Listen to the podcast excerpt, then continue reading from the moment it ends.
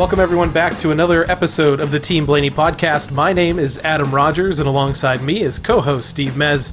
The Team Blaney podcast is brought to you by fans for fans. Steve and I have been diehard followers of the Blaney racing family for two decades. Today, we closely follow third generation driver Ryan Blaney, who pilots the number 12 Ford Mustang for Team Penske on the NASCAR Cup Series circuit. Each week on the podcast, we will review Ryan's latest NASCAR race and then preview the race for the upcoming weekend, offering news, notes, statistics, and analysis. Steve, they were turning left and right and left and right and left and right and left and right and left and right on the 20 turn Circuit of Americas course in Austin, Texas over the weekend. And like we talked about in the last episode of the Team Blaney podcast, the weather was a factor all the way throughout the weekend between the practice sessions, qualifying, the truck race, the Xfinity race, and then the Cup race was pretty much damp to wet to monsoon. What, what did you come away with uh, this after this weekend in Austin, Texas? You you're the one that told me it only rains there like 45, 50 days a year or something like that. And of course, that whole weekend was nothing but that uh, bad conditions. Um, you know what's interesting is, is I've had some some discussions with people in the days afterward, um, and they did not mind the, the the racing in the in the wet conditions. It was just when it got to be a downpour and nobody could see that it was bad. And the other thing that was that people thought is that the racing in the wet conditions was actually a great equalizer for a lot of the teams too, where it kind of equaled some teams out and gave some teams um, a better chance at a better finish and the some of the stuff is proven out by that. That if, if it would have been a dry track at a dry weekend, um, you may not have seen a Ross Chastain up into the top five, or an a, even though AJ Allmendinger is a road course ringer, he may not have made that top five either because uh, uh, more guys were making more mistakes basically in the rain or slipping and sliding in the rain. Um, once again, it got dangerous, and that that was the thing that kind of ruined the whole weekend. Is that uh, NASCAR recognized the danger, but I think they recognized it a little bit too late for some of the uh, people involved. Yeah, that was one of the one of the main things that this weekend kind of proved was that, and we've seen some cup, we've seen some Xfinity races in the rain or damp conditions. We saw the uh, Xfinity race run at the Roval in pretty wet, uh, rainy, heavy rain conditions, and that one that was probably one of those ones that was borderline dangerous too at some point.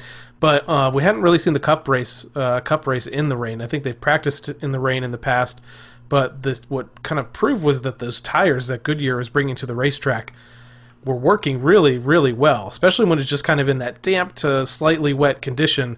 The biggest factor in this race that made it dangerous at points was just kind of those, what you call them, like rooster tails coming off the car when, you know, they're going 180 miles per hour. I think maybe 150 because they had to slow it down a little bit in the rain down that uh, what was between turns 10 and 11 or 11, 11 and 12 back 11, there from 11 down to 12 yeah and, and, that was the other thing i was going to say is that you know this track as compared to other road courses um, not all those road courses have that kind of thing um, the technical parts of this track some of the formula one guys say it's one of the more technical tracks they drive all year long and it's because it does all those different things elevation changes lefts and rights back and forth but it does have that straightaway. It's got a little kink in it or whatever, but under dry conditions, they would have normally went down into turn 12 at about 180 miles an hour and then and did heavy braking.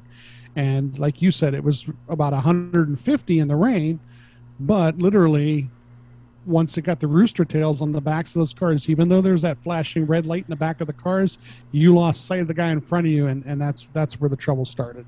And not every track has that. So I mean, they might go to Sonoma or or or Road America, and um, those tracks maybe don't have those kind of straightaways. So it's one of those things that they learned about on the fly. Unfortunately, um, you know, hopefully they give it one more shot, and watch it'll be totally dry if they do.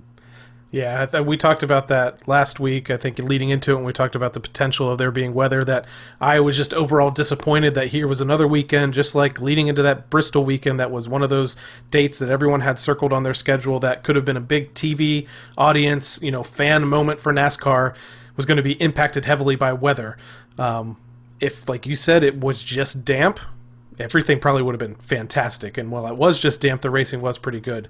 But the fact that it just kind of rained and it kept pummeling them, and then by the end of that race, when NASCAR eventually called it, um, it was an all-out downpour. At least according to a lot of the fans that were there, you couldn't really see that well on TV. But um, I was just kind of sad for NASCAR that you know kind of missing another thing that could have been a marquee moment for them, and we are kind of just. Uh, weren't able to see that. So hopefully this will be on the schedule again for next season. They'll get another chance to go down there and uh, get to Texas at one of those times where, yeah, I, I, looking up a stat or something that's you know 300 days out of the year, it doesn't rain in Texas yet. The last two times we've been to that state, uh, you know, we had a what. A, two or three or four day delay at Texas Motor Speedway last year, and then we come down here and it rains for three straight days at COTA. So um, one thing that we did get to look forward to this weekend was they had practice, they had qualifying, and they had a race on a road course. So we have plenty to talk about as we go through Ryan Blaney's race review of the Echo Park Texas Grand Prix. Ryan Blaney race recap. Circuit of the Americas. Yeah, I started out with uh, Saturday's practice. I started taking just a couple notes here and there just to kind of get an idea of uh, what they were going to do for the qualifying. Um, and it started out practice with uh, some wet conditions and uh, by about halfway into it, Ryan had run about six laps and was three about three seconds back of uh, Larson, who was leading at that point in the practice. Um, and that was good for 11th fastest. Um, the rain actually started to slow down as the practice went on, and with about 15, yeah, about 15 minutes to go, Ryan ran out there to get some more laps, and um, he cut it down to about 1.7 seconds back, which would have been good enough for uh, position nine at that point in the practice. Ryan ran about let's see here. I got about 11 laps, 13 laps, um, 13 laps, and his fastest was lap 11. And uh, Byron, of course, was the fastest in practice, and Logano was second fast. So, um, you know, when the conditions were semi-dry, you know, the really good cars pretty much made their way to the front. And one thing to mention about this practice session was the fact that they were still teching several cars when the 50 minutes opened. And unfortunately, with how tight the window was on Saturday, they really couldn't extend practice. So there were guys like AJ Allmendinger in that Kaulig racing car that were still waiting and waiting and waiting. And I think he was actually, by the end of it, only able to go out for a handful of laps, maybe two or three. And he was lucky to even get that opportunity. So kind of felt bad for them. Um, and obviously, this the practice was mostly in dry conditions. So I don't know how much it ended up translating to the race when they, you know, they started the race with rain tires for about two seconds until most of the field. Well, we'll get into that when we get into the the the, the full race review part. But I don't know how much translated from from that practice to the next day. But they did maybe get to some guys get a chance to learn the course. Where Allmendinger is one of these guys who you know is a road course racer, but he said going into it, he actually didn't have that many laps at COTA. There's plenty of other drivers that have gone down there, Ryan included, and, and, run at least some street cars or sports cars and other things just to get used to it. Beyond that, all they know is simulator, uh, which a lot of them hit that pretty hard as well. So it was I don't know for me it was interesting. I was excited to see practice. I you know woke up super early, got all my chores done for Saturday morning just so I could spend the rest of the day watching the practices and watching the qualifying for all of the three NASCAR series. It was exciting. It was an exciting two days for me um, until we maybe got to the end of the Cup race. yeah. Uh, Sunday uh, qualifying, uh, they did the two two uh, sessions. You know, the first session, then take the top twelve to go for the pole in the second session, and uh, he went out early and ran a lap that actually put him like 23rd. So right, right at the end of the session, they go ahead and go out there and run that second lap. It popped him up at, at, at the end of the session there to 11th. Yeah, I know. Uh, immediately, I was like, when yeah, when he he went out and did that first first qualifying attempt, I was just like, oh, uh, okay, I uh, okay. and just wasn't sure. And I, I thought that was it. And then, yeah, like you said, luckily they get back out there again and, and get bump their way back up into the top 12 to get another chance in the final round. Yeah, what's interesting is that uh, at that point it was only um, point, uh, point nine, uh, just less than a second off the lead too, in eleventh, and that's uh, you know that's pretty tight for running uh, however many was it three whatever miles around that around those twenty turns. Um, that tells you a lot about the, the quality of the drivers uh, handling all the the whole course. My other concern too was the fact that some of these other guys that were up into the top parts of the top 12 only had to run one lap to get there and Ryan had to go back out that second time so you know even just a little bit of wear on tires can affect things a little bit but it wasn't didn't turn out too bad. so uh, they they do the second round, and basically that second round is short, where everybody's only going to get one lap anyway. Um, you know, Reddick gets the pole, and Ryan gets to ninth at 1.67 seconds back. So that that second lap, like you said, it was a, third lap for him um, in that second in, in, the second round there, and uh, of course it did with the tires and everything. We didn't really get a chance to cool them off or anything like that. So uh, Cindric ended up third though, and uh, Joey ended up sixth. Uh, so they the most of the Penske guys did a really good job in the qualifying to get into the top twelve. Um, actually, Ryan kind of apologized after the lap, so he thinks he bobbled something somewhere.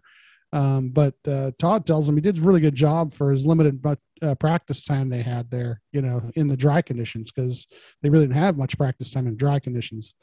Um, so the pit selection um, was done ahead of time, and uh, he had the 51 in front of him, and there was going to be an opening behind him. So for the pits itself, it was going to be in good shape too um, for the start of the race. Um, so that was in the morning, Sunday morning, and then we get to Sunday afternoon for the race itself. And the stages are going to be 15. Uh, for the second stage, will be 32, and then 68 laps to run the race, 231 miles. Very long track. At this point, it's the longest road course that the Cup Series has been on until later this year. And as one of those things my wife had said when she's, you know, they were saying how how long the stages were. She was like, "Why is it so? Why aren't there? Why is there so few laps?" And I was just explaining, I'm like, "Well, you know, they're on a more than three mile course," and she was just kind of surprised by that. And I'm like, "You just wait until." Uh, they get up there to uh, Road America, and we'll see what a long road course is like. yeah, yeah. Um, so to the rear, there were a bunch of uh, people who did adjustments after qualifying. The 10 car, the 11 car, 14, 15, 17, 38, 43, 51, and 99 cars all made adjustments after qualifying. And I'm wondering if this is an adjustment that actually got made later on after the race started, too, for, uh, well, right before the race started for Ryan there. You know who wasn't on that list this week? Oh, yeah, the nine. Was the nine car. You think he would have jumped on that bandwagon? I kid, I kid. So uh, NASCAR declared it a wet track to start the race, so everybody had their uh, rain tires on before the race started, and um, at this point, they can pit before the race starts and put on the slicks and not lose their position before the start. And, and they come in to do that. Um, well, I think everybody came in, but they came in and they were going to change to the slicks. Um, and they talk about some sort of adjustment for tape. Uh, and then something happens with this adjustment. I guess they're not allowed to adjust the tape or something like that. So, so this becomes an yeah. unapproved adjustment, right? Yeah, and what and it sends unfortunately it sends the 12 car to the rear of the field. So how excited we were talking about qualifying. They're getting out there. They set that time to start ninth. Um, this ended up being what uh, Todd Gordon really, the Ryan's crew chief, really shouldered the blame on this one. So they came in, they were allowed to change tires, and NASCAR said, "That's it. That's the only thing you're allowed to touch on the car. No fuel, nothing else." But they, the crew reached down there, they took some tape off the front of the car, and what Todd explained was that that when they're expecting all of this wet weather, and he said he had you know been watching radar like crazy it looked like it was going going to rain, but obviously when they got out there for the pace laps, the rain kind of dissipated and he had left all the tape uh, up on the front of the grill. And some of that tape i guess has something to do with the brake system. So the tape that they pulled off was what was protecting the, the brakes in the front. And he had said that if they would have left that tape on there was a really good chance that they would have burnt their brakes up even out there um, in the first few laps of the race. So they decided to make the move take that tape off. I don't think that he really realized at the time that it was going to necessarily be a penalty. Um, like I catches, said, he yeah, it catches them and the two cars. So yeah. there, there, were two, at least those two cars done had done that. And I'm starting to wonder now because they really didn't read through, but all these cars that had the unapproved adjustments ahead of time, I'm wondering if they didn't do the same thing before the race even started. Yeah, that I'm not. I know some of those were transmission changes and various other things, but yeah, I'm not 100% sure what all of their unapproved things were. But Todd kind of seemed like he thought if he would have done it on the you know, on pit road, like taking tape off wouldn't have been that big of a deal before they went out for their pace laps. But the fact that they did it after the car was already out on track and and making some laps was the fact that at that point it, it becomes unapproved. He, you know, he said he, you know, felt obviously terrible for that. Apologized to Ryan uh, about you know having them go to the back of the pack because of this this adjustment and this rules violation. So Um, but from that point on, I mean, they really just kind of had to to move forward and get over it and continue on with their race and try to battle the best they could. It, it basically puts them into some alternative strategies too, which you know, as the race goes, really started to work out. Um, so Cindric Cindric actually took the lead in, into turn one there on the actual initial start of the race and did a pretty good job for a little while. Um, and at the end of lap one, Ryan did uh, go ahead, come in and pit and get the wet tires on. Um, so at lap three, he's 37th, and uh, you know, and and the temperatures haven't come down yet. So there there was a thing with the temperatures that they did adjust on and get get get them in a normal range later on. And that's the thing to mention with Cindric is the fact that, and you might mention this anyway, that he stayed out there for what four or five laps on his slicks, mm-hmm. and you know Jeff Gordon and, and Bowyer and the, them in the booth were just completely impressed at the fact that uh, this kid's able to handle a race car like that under those conditions, and he was slipping and sliding around, but was running probably faster laps than than anybody else. And he actually came on the radio and said he didn't. He thought everything. He's like, you know, this is going okay. I don't think we need to change anything, but I think the the crew got the better of him and eventually came down pit road. Well, I, I know that listening to a podcast last year that he has raced all over the world, literally, and one of the things he did was ice racing in like Norway or something like that years ago. So for him, that's probably all it was. Was he's he's got a certain amount of car control, knows how to do it on something slick, and and that's all he did with it.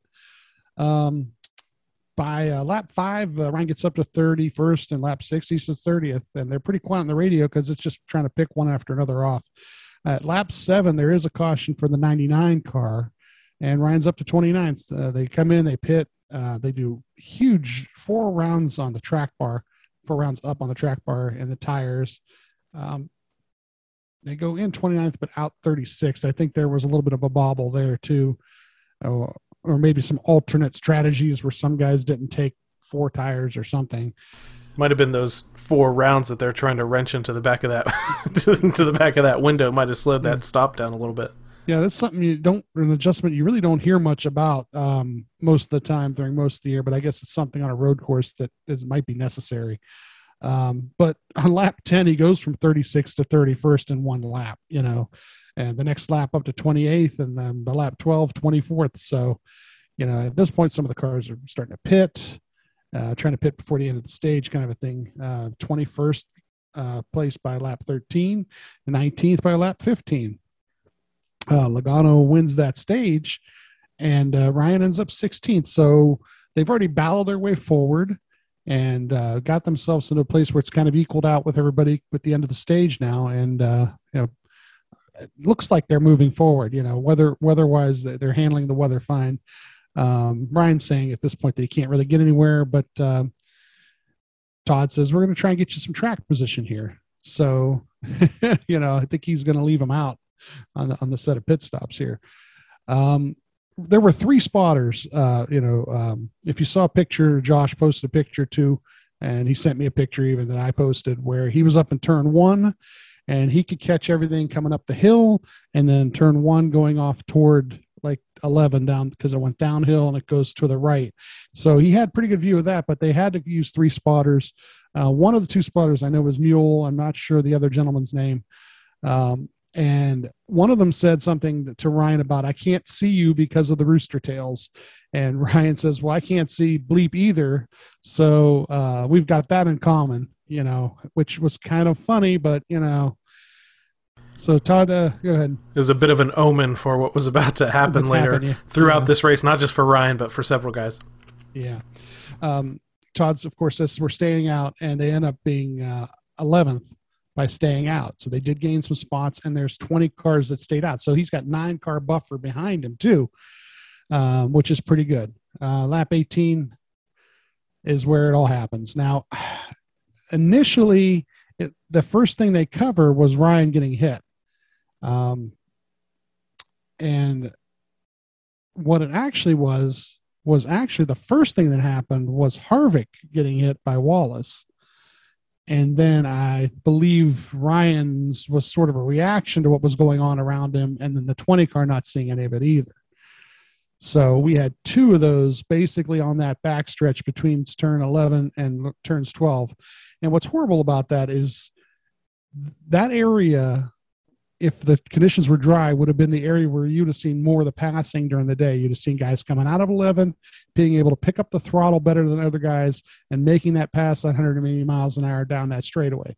Instead, what we got is the heavier the rain got, nobody could see the, the back of the car in front of them even though they got that red flashing light because the rooster tails were coming up so bad off the back of the cars and um, basically at this point they've got four cars that just luckily ryan's car was repairable at this point but four cars torn up and I, I don't even know did the 20 car go on after that He did not, um, and I know he was he was pretty disappointed, which obviously you would be too, since he was the winner on the road course at Daytona.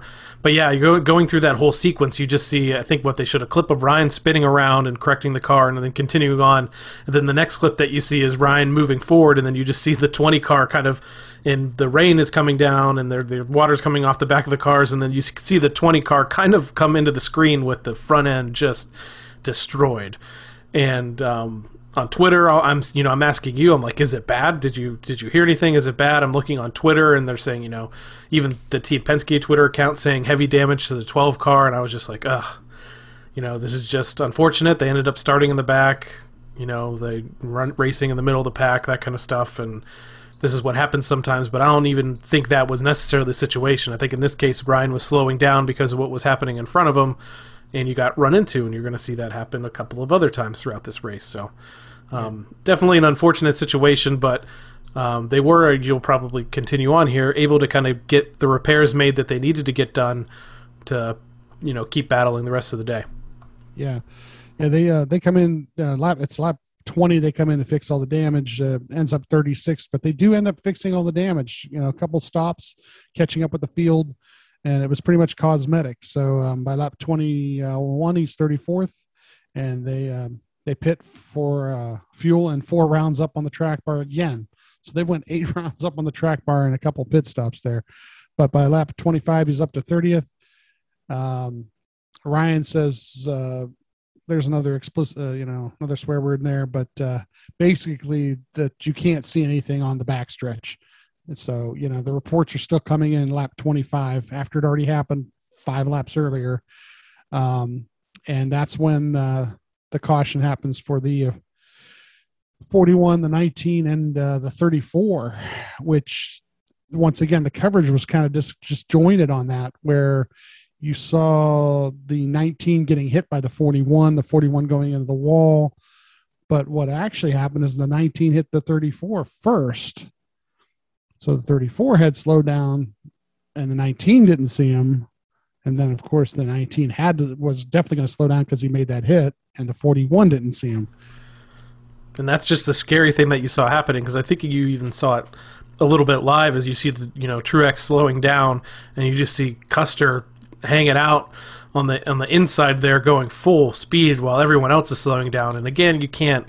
I don't necessarily fault them. I don't know what the spotter situation was. Maybe Josh could give us a better idea of what you, the sight lines were at that point for different guys. But you know he's going full speed and you just could see it coming. And then the scary part too is the way that Custer's car hits the wall on the inside at a part that kind of juts out a little bit at an angle. I don't think it had a safer barrier on it, but it did have some sort of a foam barrier on that wall that, you know, mm-hmm. lessened that blow a little bit, but then you're watching and then the car explodes, you know, I mean, th- into a fireball. So that's another just like gasp moment. You know, he's already had this huge impact. Then the fire comes out, and then you're just sitting there going, "Get out of the car! Get out of the car, Cole!" Um, I think he hit the extinguisher button, which that's one thing that you that you'll see sometimes is you know there'll be that big fireball, and then you'll see it kind of dissipate real fast. And from what I understand, the one the driver has to be alert in order to push that button to make sure the extinguisher goes. So anytime when you see the fire just continue, maybe it's failed or maybe you know the driver's knocked out a little bit. So it was good when the fire went away. He gets out, but even then from there, it's like more gasp, you know, moments because here comes Stenhouse in the 47 car. Probably can't see that well still. You see him swerve out of the way, and then I, I think it maybe looked closer than it appeared, but when, you know, the AMR safety truck is coming flying down to Custer's car, it looks like he's coming right at him, and I was like, ah. So it's just like a, you know, anxious moment where you don't know what's happening, but um, thankfully, you know, both guys were okay. Um, and this is, you know, the moment uh, when, you know, some of the NASCAR officials, Steve Miller and them, have been on with the media since then, where they said, you know, maybe we should have stopped the race earlier. Which I think after this is when they decide to finally get like the Air Titans or get their, yeah. their track crew out there to get some of that standing water off that, you know, that long straightaway because it was just creating treacherous conditions for the drivers and they were lucky that you know Custer was able to walk away from that crash, and the same with Truex getting flipped, almost flipped up into the air. So, yeah, they um they do the red flag and they bring out the the the the jet dryers and dry the back stretch up a little bit. And they don't have to get it totally dry, but they do push all that water off of there so it doesn't do that. Now, if they would have done it earlier, how long would it have lasted? That's the thing is the rain was still coming down. Was it coming down so hard that it would have just kept doing it? And that's what ends up happening later on is it ends up yeah, they do dry it here, but then later on it does start doing that where rooster tails again. Uh, the word on the radios by a couple different people is just the word ridiculous. They just kind of keep saying this is ridiculous or this, you know, got ridiculous. Um, Ryan is 25th at this point, and they do get, let them down pit road with a couple guys over the wall to clean the windshields basically during this. Um, uh, lap 26, pit road's open. They're going to stay out, and and they uh, also institute the single file restart this point, which they had done at Bristol, and it was a good idea at this point just to kind of like keep them from being on top of each other right away, you know. And um, by lap 27, he's up to 22nd for the restart itself, and by lap 29th, he's 16th. By lap 30th, he's 14th. Uh, he loses one spot to the 22 at lap 31. He's 15th at the end of the stage. Um, Kyle Busch does win the stage. Um, but there was some sort of damage in the last few turns to the right front of Ryan, and, and I'm not exactly sure who he hit or who he got next to, but there were points when you got to see a little bit of this battle. You know, when he kind of started slipping back a little bit. Um, he was in the middle of three at one point, I think, during this, going through one of the turns, and I think this is where this damage comes from.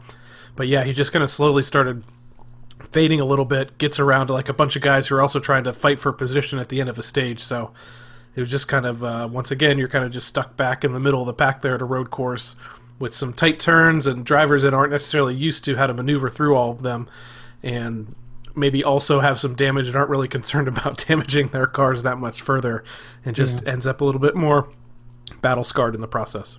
Yeah, they end up 19th to finish the stage, but they talk basically the whole time during the during this caution about how much damage is it, who got a better look at it, can you see it? Does somebody have a picture? Let's see a picture. Uh, they decide to stay out. The strategy here is to get to the pit window, get to the pit window, and then go to the end of the race. So um, they they kind of think it's going to rub if they put a load on it, but with the rain tires, it's a little bit different type of uh, load, and plus they're not doing quite the same speeds they would with the slicks. So um, he's 14th for the restart, and uh, he gets to 13th. And uh, once again, he's he's loses a spot or two. By lap uh, 38, he's 17th. So he does lose a little bit here, staying out. Um, you know, some of the cars that got better tires are, are making a pass or two. Um, at lap 41, Todd tells me he'd like to get about eight more laps to get inside the window. Um, and then some of the leaders actually begin to pit, uh, but uh, Ryan says he's holding everybody up uh, and he's plowing tight at lap 42, but he's up to 14th, so he's really not not doing too bad staying with those guys. Um, and they tell him you're doing pretty good because a lot of the guys, you know, are, have gotten tires already, and and basically once you go ahead and pit, you're going to be in good shape. Uh, by lap 43, they tell him go ahead and pit the next lap. At lap 44, uh, there's four tires, fuel, and they basically pop out the damage real quick to make sure it's, it isn't tire rub. Um, and at lap 46, he's 27th with all this pitting, and the 42 leads because he hasn't pitted yet. Uh, And it's funny is on TV they show the the the the uh the fastest lap that lap lap 46 and ryan is the is the fifth fastest lap of all the guys that ran that lap so um you know under good conditions and and and under you know without as many goofy things happening who knows what kind of race it could have been for him Yeah, I definitely noticed that too, and I was like, "Wow, man, that's that's kind of crazy." He got run into the back of, he got more damage in this race, and yet somehow this kid's able to keep turning pretty fairly quick laps under the conditions that they're under. So I was impressed. Um, I was a little concerned because I wasn't totally sure where he was going to shake out in this thing. I think this is at this point where you're, you know, talking to me and you're like, I guess it seems like a top 20. And I'm like, I don't know. I think a lot more guys might run out of fuel here or have to pit for fuel, including the, you know, the eventual leader, Chase Elliott, uh, was going to be short on fuel. Yeah, lap um, lap 47, he's up to 25th. At lap 50, 22nd. And Ryan tells him that everybody's pretty much hydroplaning everywhere right now. So, you know, the rain is starting to pick up, obviously. Lap 51, he's 21st, and the nine uh, leads, but they, they tell the nine he's probably short. So uh, they're hoping for a caution for the nine. Uh, lap 52, he's up to 19th. Uh, the one, this is where the one goes off roading. Uh, the TV coverage of this was really great because he kind of slipped behind his brother, and then who was the other car there that uh, gave him a break? Um, Yeah, I'm not I'm not 100 percent sure, but it was a, an amazing move because I think he kept on the gas through the stones, Mm-hmm. and then does like a pretty sweet U-turn, he found the uh, grass. spin He in the found grass. yep. he found the grass so that he had some sort of grip because the stones don't have any grip at all. Mm-hmm. And then he found his way around the grass and got himself back onto the track without causing a caution. It was amazing. It almost reminded me of like a slow speed chase because they're just kind of following his moves as he maneuvers around through these, you know, this gravel trap. I think he did have to skirt back over just a little bit of gravel to get back out onto the track again, which he threw out all over the place. Which mm-hmm. Ryan Newman kind of skirted through the, the gravel earlier in the race and threw rocks up all over his windshield too. So it was mm-hmm. really, really funny to see. Really kind of amazing that he made it through those two cars with pretty much no brakes, though. Yeah. Um, in the next lap, Ryan gains two more positions, and lap 53, he's up to 17th. So once again, you know, he's you know he's pitted, he's inside the window. Let's see how much more slipping and sliding happens. Who knows what kind of positions he can gain? But they do call the caution because it's starting to rain heavily again. We've got the standing water, the backstretch. You know, they talk about getting the Air Titans out to blow the backstretch off, and they bring it in under a red flag. Um, and it's funny. Um, somebody uh, NASCAR makes it little announcements. At one point, they say that you it's okay to go ahead and cover the cars, and Todd goes, "Yeah, that, that's a good idea. I really don't want that car getting wet." that was great. That's Uh, he- that's pretty good. He gets a TV interview before they announce the winner, Which, I thought kinda- was interesting because it wasn't like you know he was lighting up the show, but yeah, they found him and, and, and got him to talk, so that was nice. and and he was he it sounded like he was interested in trying to get back out there and see how many more positions he could get because he he feels in the rain that he's probably better than some of those guys. So And I thought he could have. I don't think we're looking at a top 10 necessarily, but I thought we were the way he was slowly kind of gaining positions again, some of it by people pitting, but um, I thought we were looking at a, at least a solid top 15. Did you think at this point that the race was over? I was kind of assuming um, at that point. I'm like, yeah, they're they're probably done. It's getting late in the day. It doesn't look like the rain's going to stop anytime soon. Um, they didn't seem too quick to get the, the you know the track drying trucks out there. I was like, it seems like they're they're going to throw in the towel. Yeah, that, I think that's what it was. That, that some of the things that had happened with wrecks that had happened, it kind of probably um, put a, a damper on the idea of trying to keep going. I think there was enough daylight and time where if they wanted to dry that area off again and hope that it lightened up, and actually, I guess it did kind of lighten up in another hour or so. But at this point, it, it, it had become a long day, and I really don't think they wanted to chance anybody else getting hurt. And if I'm being completely honest, I think the winner, which obviously is well, if you're gonna say it at some point, I don't know if I'm stealing any thunder here, was Chase Elliott. Uh, I don't think it's a spoiler alert for anybody at this point to know that he's the one that won the race.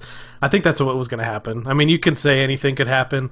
Um, I feel like there might have been a caution, or even if they got back to racing, obviously there would have been a chance for people to pit. I still feel like he would have found a way to cycle through. Um, he's too good at these road courses to not get at least a win here or there. And that's one of those things that I forgot about was um, I'm always one of those guys that's tallying, you know, how many wins Ryan has versus Chase, and then thinking, you know, you know, five of Chase's, which maybe it's now six, six of Chase's NASCAR Cup Series victories have all come on road courses. So that's a big chunk of his wins. So, but he's also the rating champion, and you have to be good on, on road courses now. Uh, this in this day and age, especially this year with seven of them on the circuit. So, Mm-hmm. Yeah, all in all, yeah, I mean, it was a. I don't even want to call it an up and down day. There wasn't really that many ups uh, for Ryan, but it was just kind of a battle. They were in the thick of things. He had to battle all day long uh, where they were just because they got behind uh, due to that kind of unfortunate mistake that they had there at the beginning. I think if it was under regular conditions, they probably would have been looking at a lot better, a lot better finish this weekend. So yeah, yeah. Could have think it was been a- worse, I guess. under dry conditions. The, like I uh, like I said, a couple people I talked to, including Josh, you know, under dry conditions, the best cars and best drivers would have been up in the front. So, you know, qualifying showed that he was a top ten, you know, guy in qualifying. He would have probably been up there most of the day under dry conditions. They might have played a strategy thing or two to put him a little more track position. He would have held off some people. It, yeah, it would have been a really, really good day under dry conditions. But you know, maybe next year. Now, with that 17th place finish in the Echo Park Grand Prix at Circuit of the Americas for the NASCAR Cup Series, Ryan has slipped again a little bit in the overall point standings, but points wise, not necessarily that much when we're talking about how many points out he is from the leader, which now is 193 139 points um, from the leader, Denny Hamlin. I think he was at minus 136 last week, so he's only lost a couple of points there. One thing to note from this race was that he was shut out of stage points essentially the whole way through. It's been a long time since you know the first couple races of this season where he hasn't at least finished uh, in the top ten in one of the stages. So that was a little bit unfortunate. Um, so slipping just slightly in the point standings, but still looking pretty good when it comes to the playoffs and just the overall standings and the overall look at this season. and this pops another um, another new winner out there too. So this takes up another position, another new winner. At some point, some of those guys that have won a race might be in a little bit of a worry uh, at, at the end of the regular season. I don't know about you, Steve, but I feel like that's all I have to say about that when it comes to the Echo Park Texas Grand Prix at Circuit of the Americas. Ryan Blaney comes home with a 17th place finish on this road course new to the NASCAR Cup Series, and I think we're going to move on now to our next race and our next segment here on the Team Blaney podcast. Dave Blaney, maybe another run yet. They'll race this time into three and four and down to the white flag. One to go. It's Sharon for Sheldon Haudenschild. A little bobble there. Dave Blaney may have a shot. Blaney to the bottom in one and two. Sheldon on the cushion out of turn two for the final time. Sheldon Haudenschild taps the ball. Blaney gets by to take the lead. Into three and four. Checkered flag will wave. Dave Blaney wins and Sharon his first outlaw win since 1997. That was awesome. You heard it here, folks. Not first, because we've been all over it all weekend on the Team Blaney social media accounts, but our man, Dave Blaney, the 1995 World of Outlaws champion, scores his first victory with the World of Outlaws at his home track, Sharon Speedway, in nearly 24 years. Exhilarating finish, a last lap pass of Sheldon Haudenschild, which there was plenty of times back in the day where Blaney was racing a Haudenschild. In this case, it ends up being Sheldon, uh, Jac's son. So, um, really, really exciting finish. Dave comes through, gets the victory, and I don't think I've seen him smile that big since maybe that night when he won that uh, Busch Series race in uh, Charlotte Motor Speedway. So, I don't know what you thought, Steve, but I was pumped all Saturday night going into Sunday morning. The outpouring of support that Dave got from around the NASCAR community to around the sprint car racing community was just amazing to see. The social media end of it was incredible. Like Twitter blew up. He was like a he was trending on Twitter. I was a little mad because I we should have went. My wife yelled at me. We should have went. We didn't end up going. And uh, but um, it was it was great to see some of the people on Twitter. Uh, Tr- Chase Elliott, I guess Chase and Ryan and Bill Bill Elliott were all sitting there watching it together. So you know there were just so many great people that chimed in afterward. Some of the video of the post race interviews and stuff like that were just awesome. Yeah, it was really, really incredible to see. I know I was at uh, my local dirt track here down in Florida trying to keep up with updates from throughout the evening. Um, he finished pretty well in his heat, finished pretty well in the dash, ended up setting up for a pretty good start there in the A main at Sharon Speedway. And from all of the reports that we were getting, there was like a late caution in the race that kind of bunched things back up again in this World of Outlaw series race. But everyone was saying at this up to this point, Dave was catching Sheldon, so it was only going to be a matter of time maybe before he was able to to, to catch up to him in the first place but Sheldon bobbled a couple times in this last lap. Obviously, you heard the you know the famous Johnny Gibson giving that call, and you know Johnny Gibson is already usually pretty pumped on most of his calls, but you were saying you know he took it to that next octave. You could just hear how excited he was for what was happening in front of him, and it was truly uh, you know history making moment here for Dave Blaney to pick up this World of Outlaw Series victory.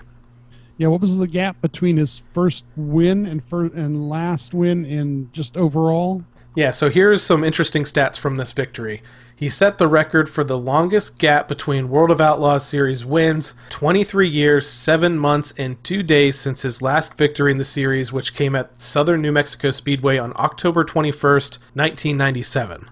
He also broke the record for the longest gap between his first career victory and his most recent career victory, which was 36 years, 1 month, and 16 days. His first career win with the World of Outlaws came on April 5th, 1985 at Tri City, Illinois Speedway. Incredible amount of time here. And one thing that I know you want to point out for sure is that Dave Blaney hasn't not been to victory lane in the sprint car in that time period, in that 24 years. He has been to victory lane in the sprint car in some fairly big races after, you know, kind of he paused his his sprint car career to, you know, do that NASCAR thing.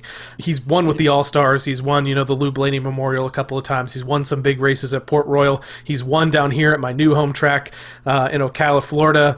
He hasn't been a stranger to sprint car victory lane, but he hasn't been uh, there with a World of Outlaw sanction event in those, you know, nearly 24 years and here's another great thing about that car. That car wasn't somebody else's car. That's a car he's built from the ground up. He built his own car. He didn't go somewhere and buy a chassis or put something together that somebody else built. He put that thing together for the ground up.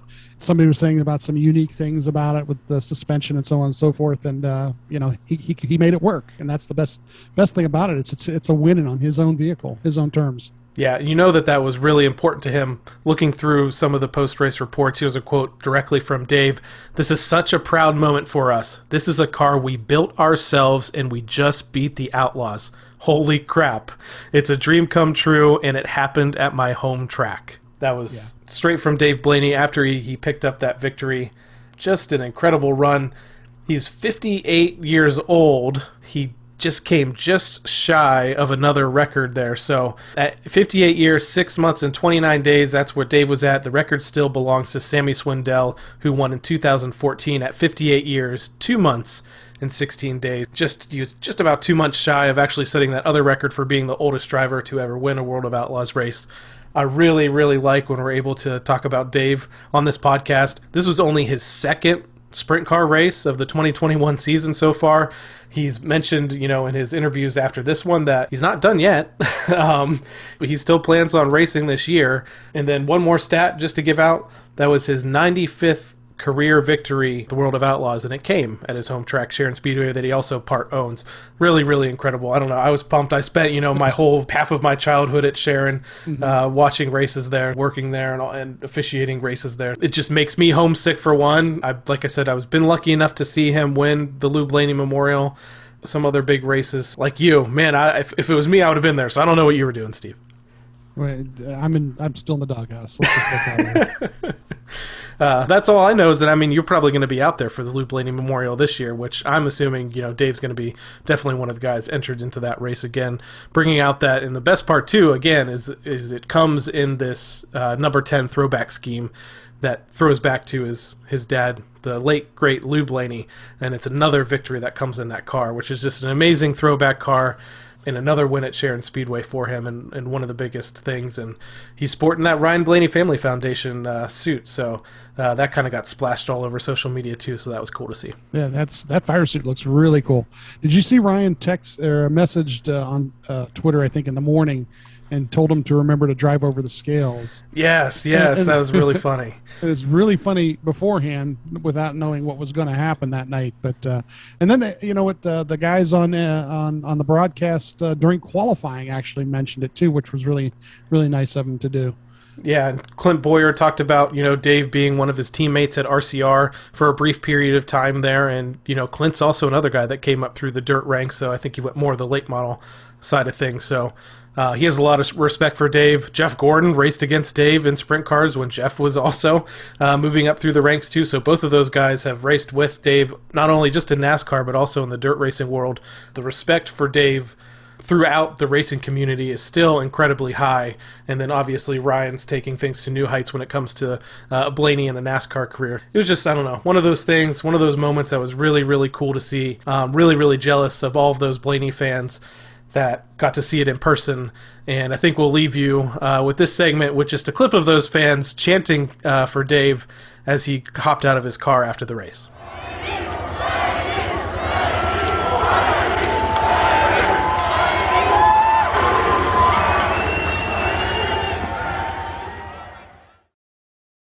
This week in NASCAR history. Yes, we're back with another edition of This Week in NASCAR History. And as I go through these, you're going to notice that there is a pretty decent theme that happens. Not in every single one of these, but most of them are going to involve the World 600, the Coca Cola 600, whatever you want to call it, depending on the year as I go through this. A lot of races that happened in This Week in NASCAR History all centers on that track there in Charlotte, North Carolina.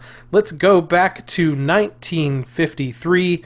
May 30th, the one mile super speedway in Raleigh, North Carolina joins NASCAR and presents a Memorial Day 300 miler. Fonty Flock comes from his 43rd starting position to win. Tim Flock falls to third in the final laps when he pits to remove monkey co pilot.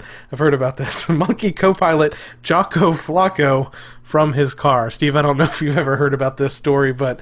Oh, is uh, that where the monkey's in the car? yeah, Tim Flock had a monkey, and he had it in the car here for this 300 mile race at uh, the Super Speedway at Raleigh, North Carolina. Uh, yeah, so Jocko Flocko unfortunately didn't make it the distance uh, for this event. This week in NASCAR history, May 30th, 1976, David Pearson weaves his way through a crash with three laps to go and captures the World 600 for his fifth win of the season. The important note here is Janet Guthrie makes her NASCAR Winston Cup Grand National debut, and she finishes 15th, which I think that's an incredible finish for anyone's debut, let alone uh, one of the first female drivers to show up in NASCAR there in 1976, May of 1976 in the World 600. Moving on, May 25th and 26th, 1985, Darrell Waltrip passes Harry Gant with two laps to go and wins the inaugural The Winston NASCAR All Star race at Charlotte Motor Speedway. Waltrip captures the World 600 the next day and pockets $290,733 for his back to back wins. Let's jump ahead to May 24th, 1992. Dale Earnhardt avoids the watchful eye of NASCAR officials. Good luck with that today. As he exceeds the 55 mile per hour speed limit down pit road for his final stop, then outruns Ernie Irvan to win the Coca Cola 600 at Charlotte. Earnhardt trails by more than three seconds entering the pit stop, but returns to the track 1.27 seconds ahead of the closest rival. Other contenders howl in protest after the race. And this, finally, our last date here for this week in NASCAR history, May 27th, 2001. Jeff Burton ends a personal slump with a big victory in the Coca Cola 600 at Lowe's Motor Speedway. Tony Stewart finishes third after his sixth place effort in the Indianapolis 500. On the same day, Stewart completes all 1,100 miles of racing in a historic doubleheader. Glad you brought that up. I was thinking about that this week. That uh, Roger has basically bought the IndyCar series and and Indianapolis Motor Speedway, and and I would think at this point that he could do some things with scheduling and so on and so forth, maybe to help a driver that would want to try and do it because it really comes down to and right now is scheduling is that these guys can't get from where they have to be to do the qualifying to that day. The day's logistics are actually easier anymore. They start the race early enough, they get done with the race early enough, they can get to Charlotte usually with no problems. The biggest problem is the qualifying part, is when qualifying is versus when NASCAR stuff is going on. And I really think that they should figure out a way to adjust that. And maybe Rogers got a driver or two that might be interested in doing that. Yeah, and I think there's been a couple of guys out there. I think Kyle Busch, you know, his brother did it and did it pretty successfully as well. Uh, did that double. I remember seeing the photos of him on the, the airplane on the way over, getting an IV, getting prepped before he after he left Indianapolis and got into Charlotte. Uh, so I think Kyle Busch is one of those guys, and then one of the other people they talk about all the time is Kyle Larson, being another person, you know, that's a wheelman that can probably step into an Indy car and run well as well. I don't know that I personally want to see Ryan doing anything like that. I I really like the IndyCar series and I like watching that series. And they've done a, a, few things in recent years to try to beef up some of their safety, but the Indy cars on an oval track at the speeds, you know, you know, 220 plus miles per hour, it just scares the crap out of me, and I don't know. I, I think I like Ryan staying uh, within the, the safety of his four fendered stock car, even though that those aren't necessarily foolproof safe. So um, I'm all for seeing somebody else try it out, but I think Ryan should stick with just trying to win the Coca Cola 600. So that wraps up this edition of This Week in NASCAR History. Tune in again next week, and I'll take you on a trip through the history of NASCAR. Ryan Blaney, Weekend Preview. Charlotte Motor Speedway. All right, Steve, it's another big week in American motorsports. We just mentioned the Indianapolis 500 takes place this Sunday, but on the backside of that day is the Coca Cola 600 Sunday, May 30th at Charlotte Motor Speedway. You can catch the race at 6 p.m. Eastern Time on Fox, and then PRN gets the radio call, and you can also catch it on Sirius XM NASCAR Radio. The Coca Cola 600, as you have to remember, is a four stage race with stage breaks coming at lap 100, lap 200, lap 300, and the checkered flag falling at 400 laps, 600 miles. NASCAR's longest race of the season when it comes to distance and probably time. And it's one of those, you know, holdovers, one of those historic races, one of the crown jewel races where in years past you're seeing lots of cars with expired engines and various other things, you know, this kind of grueling man versus machine uh, in the modern era, we're seeing fewer and fewer cars that are dropping out of this race, but what that turns into often is a pretty big strategy race. And um, one of those races that people look forward to every year um, just to watch it. I don't know. If I can pull in that many hours of uh, NASCAR racing, I'm going to do it and uh, look forward to it. Now, if we're talking specifically about Ryan Blaney, let's take a look at his statistics at Charlotte Motor Speedway overall, and we're talking about the oval here. Obviously, he's won at Charlotte, but on the Roval. Uh, but on the oval, Ryan has made uh, 16. Wait, hold on. Ryan has made 10 starts at Charlotte Motor Speedway with an average finish of 19.4. He has an average start of 16. And in this case, we are going to have practice and qualifying again because it's one of those crown jewel events. Yeah, the, um, this this is another proper weekend, as as Josh put it, with all three series there. All three series are going to do some practice. All three series going to do their qualifying.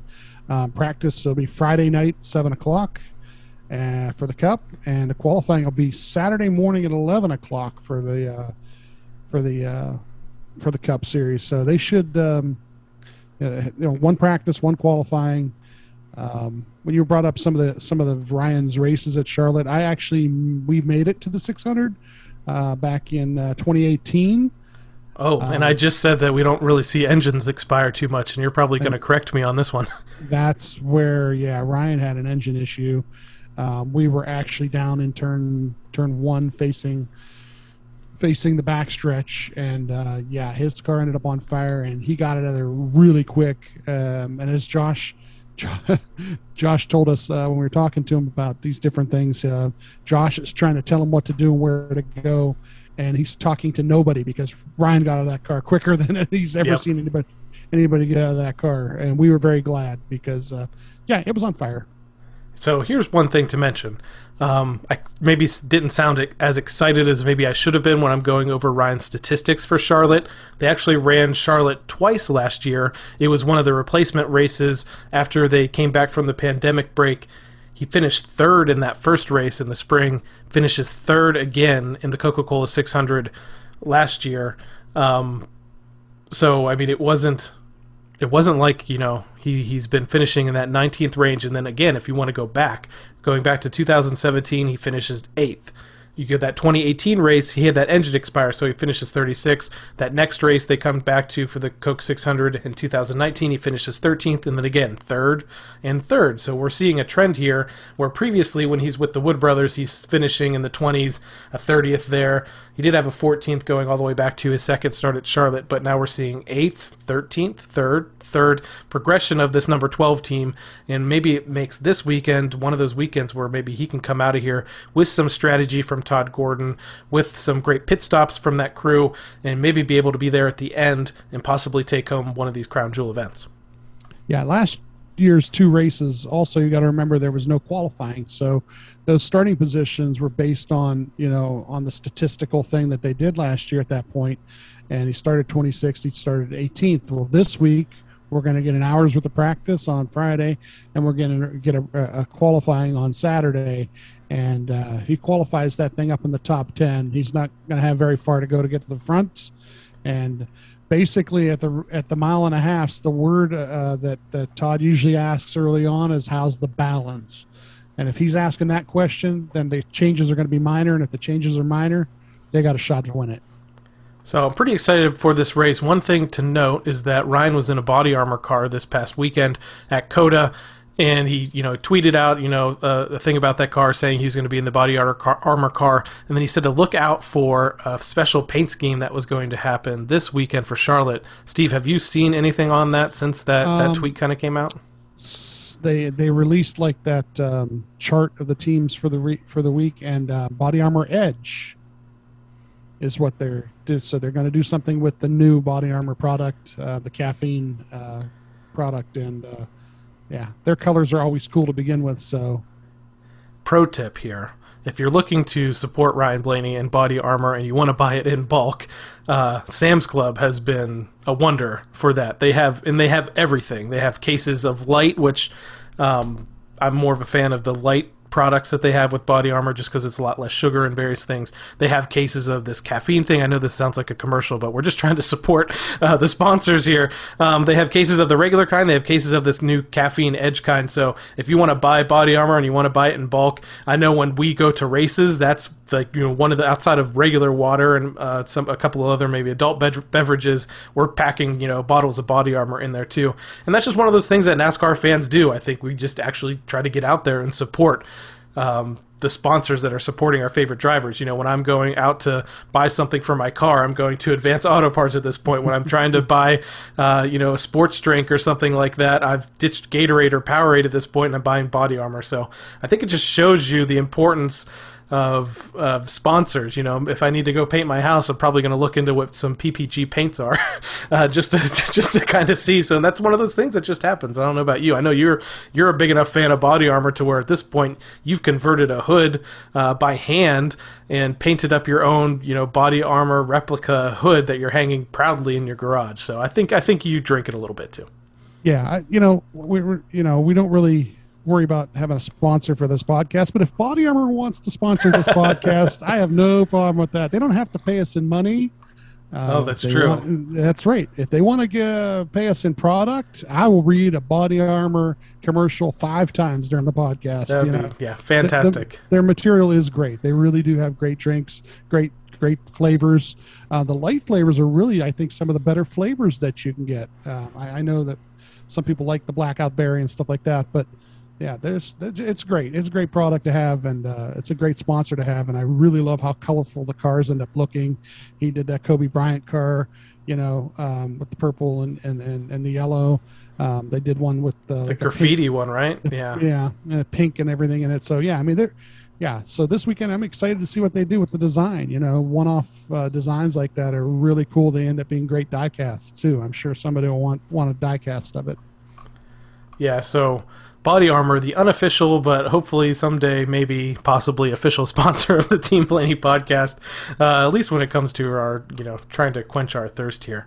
So let's take a look back at the last several winners at Charlotte Motor Speedway going all the way back to that second race of 2020. Chase Elliott picked up the victory. Prior to that, Brad Keselowski went to victory lane in the Coca Cola 600. Martin Truex Jr. took it to victory lane in 2019. Going back to 2018, Kyle Busch won.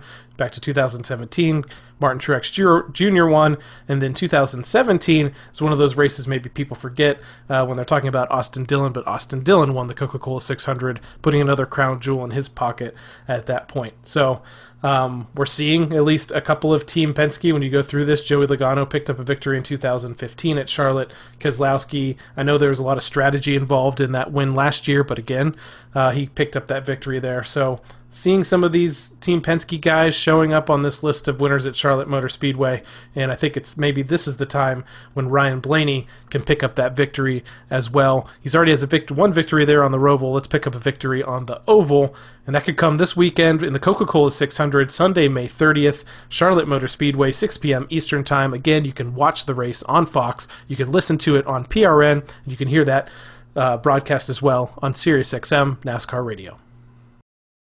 All right, Steve. I know we have one segment left in the show, but I kind of feel like I want to skip it. I'm not. I'm not really up for talking about fantasy this week. You're going to disappoint some people. I'm going to disappoint the millions and millions of Mez 12 fans out there uh, for the Team Blaney NASCAR Fantasy Live League. So I guess we'll go ahead and do a recap this week. And the reason I want to skip it is that once again, our man Mez topped the standings when it comes to the most points scored this weekend at of the Americas. Let me just first, before we go through our rosters, I'll take you through the top five points getters at this past weekend for the Team Blaney NASCAR Fantasy Live League. Again, Mez 12 led the way in the first position with 255 points earned. Moon Cup was in second with 245.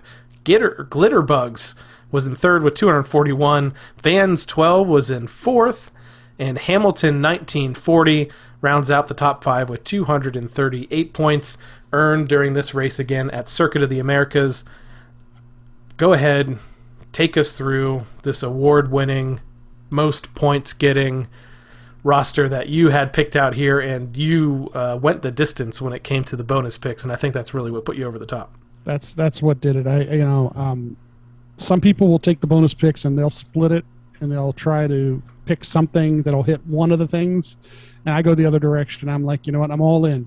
If if this guy wins, then his team is the team to finish first, and he'll be the first guy in in uh, in for that uh, manufacturer. So that's basically what I did. I had Chase Elliott winning. I had Chase Elliott top Chevrolet. I had Joey as the top uh, Ford, which ended up happening. I had Kyle Busch as the top Toyota, which ended up happening. Chevrolet as the the manufacturer. Hendrick Motorsports as the team, and uh, basically, yeah, that's uh, that's how how the the main part of the points happened there. So impressive roster there.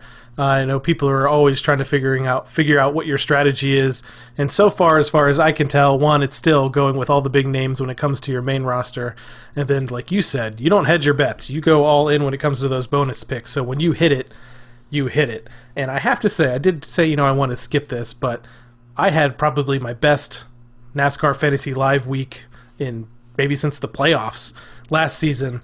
I finished 11th in the standings for points earned this week at Circuit of the Americas, and I thought I had a, I had a pretty decent starting lineup. I had Joey Logano, I had Tyler Reddick, William Byron, Chase Elliott, and Kyle Busch. All of those guys picked up some pretty decent points throughout the day, uh, with uh, Chase Elliott obviously leading the way with 49 points earned for me in my starting lineup. I had Kyle Larson in the garage. He ended up getting 47 points, so I probably could have swapped him in for William Byron or Tyler Reddick or even Kyle Busch. He got you know fewer points than him, but I left him in the garage just thinking maybe Kyle can save Kyle Larson for a day when he might pick up another victory. My bonus picks, I kind of split them here a little bit. I had Joey, Joey Logano as the race winner. That didn't work out for me. Chase won. I had Chase as a top Chevrolet. That did work out.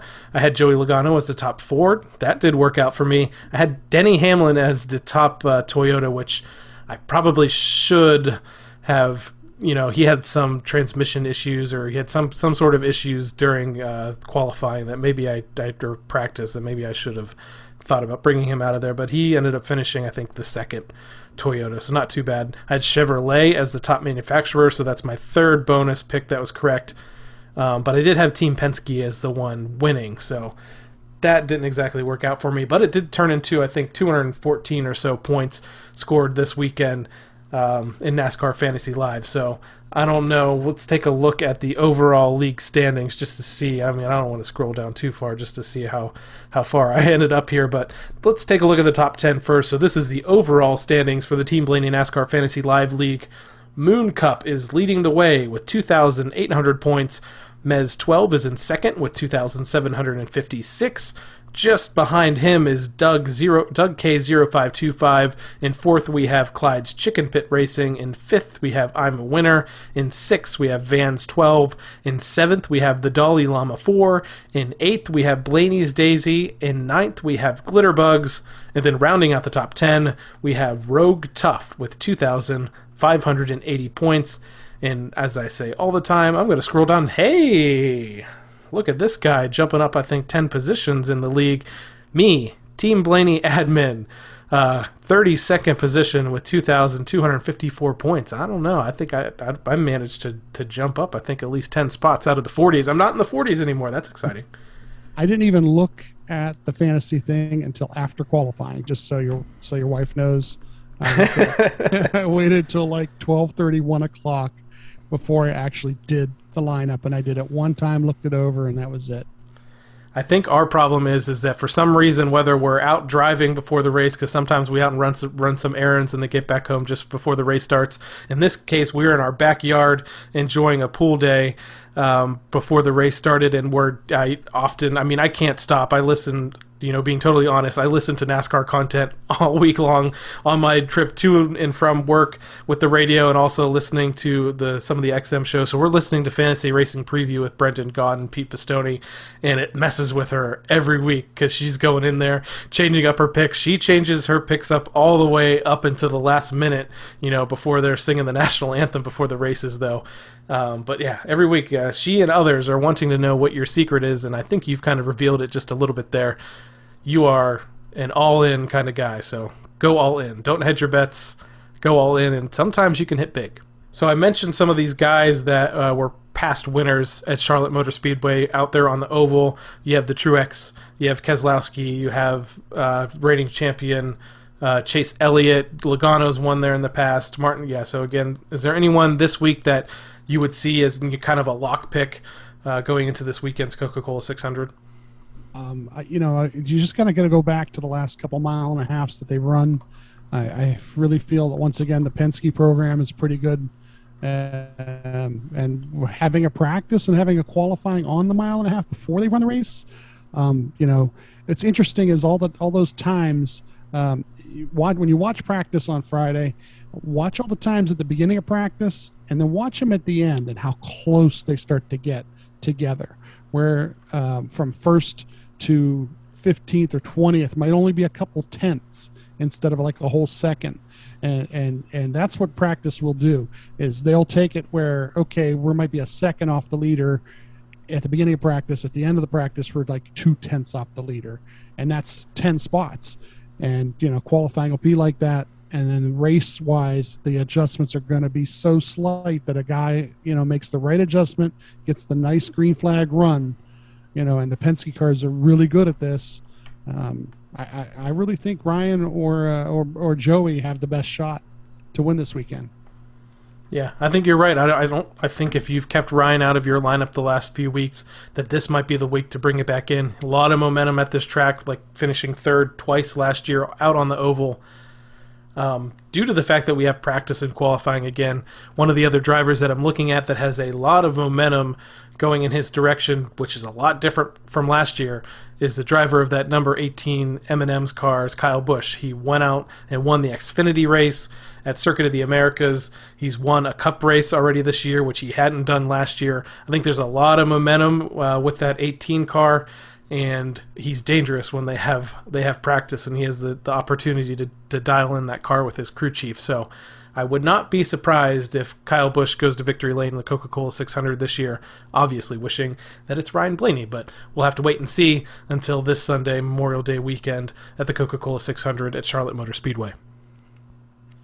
Steve, we had another full show with Ryan race reviews and news, Dave Blaney going to victory lane. So, one of my favorite episodes that we've done thus far.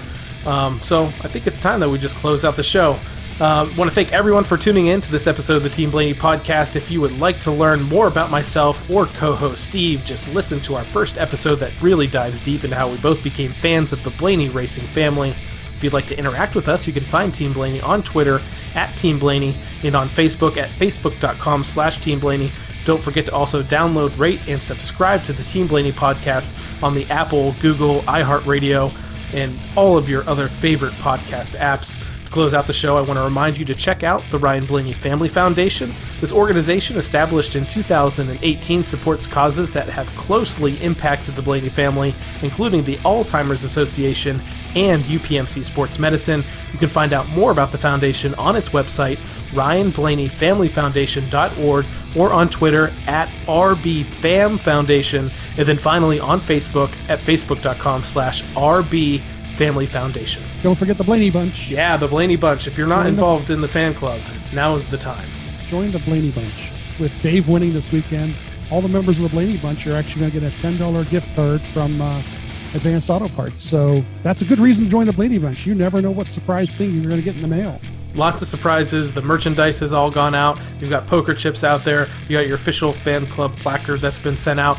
Lots of exciting things happening, and I can't wait to what else happens further on. Plus, if you join this Blaney Bunch fan club, you are supporting the Ryan Blaney Family Foundation. All of the proceeds are going to that and their partnerships out there that are trying to raise awareness for the Alzheimer's Association, and then also this partnership that they have with the UPMC Sports Medicine Concussion Program that we know in the past Dave Blaney himself has benefited from going through that, and the likes of Dale Jr. as well. So lots of great work that this foundation is doing, and you can, eh, as a bonus, you can join this fan club, donate to the foundation essentially, and get lots of cool perks and prizes and various other things that they're doing throughout the year.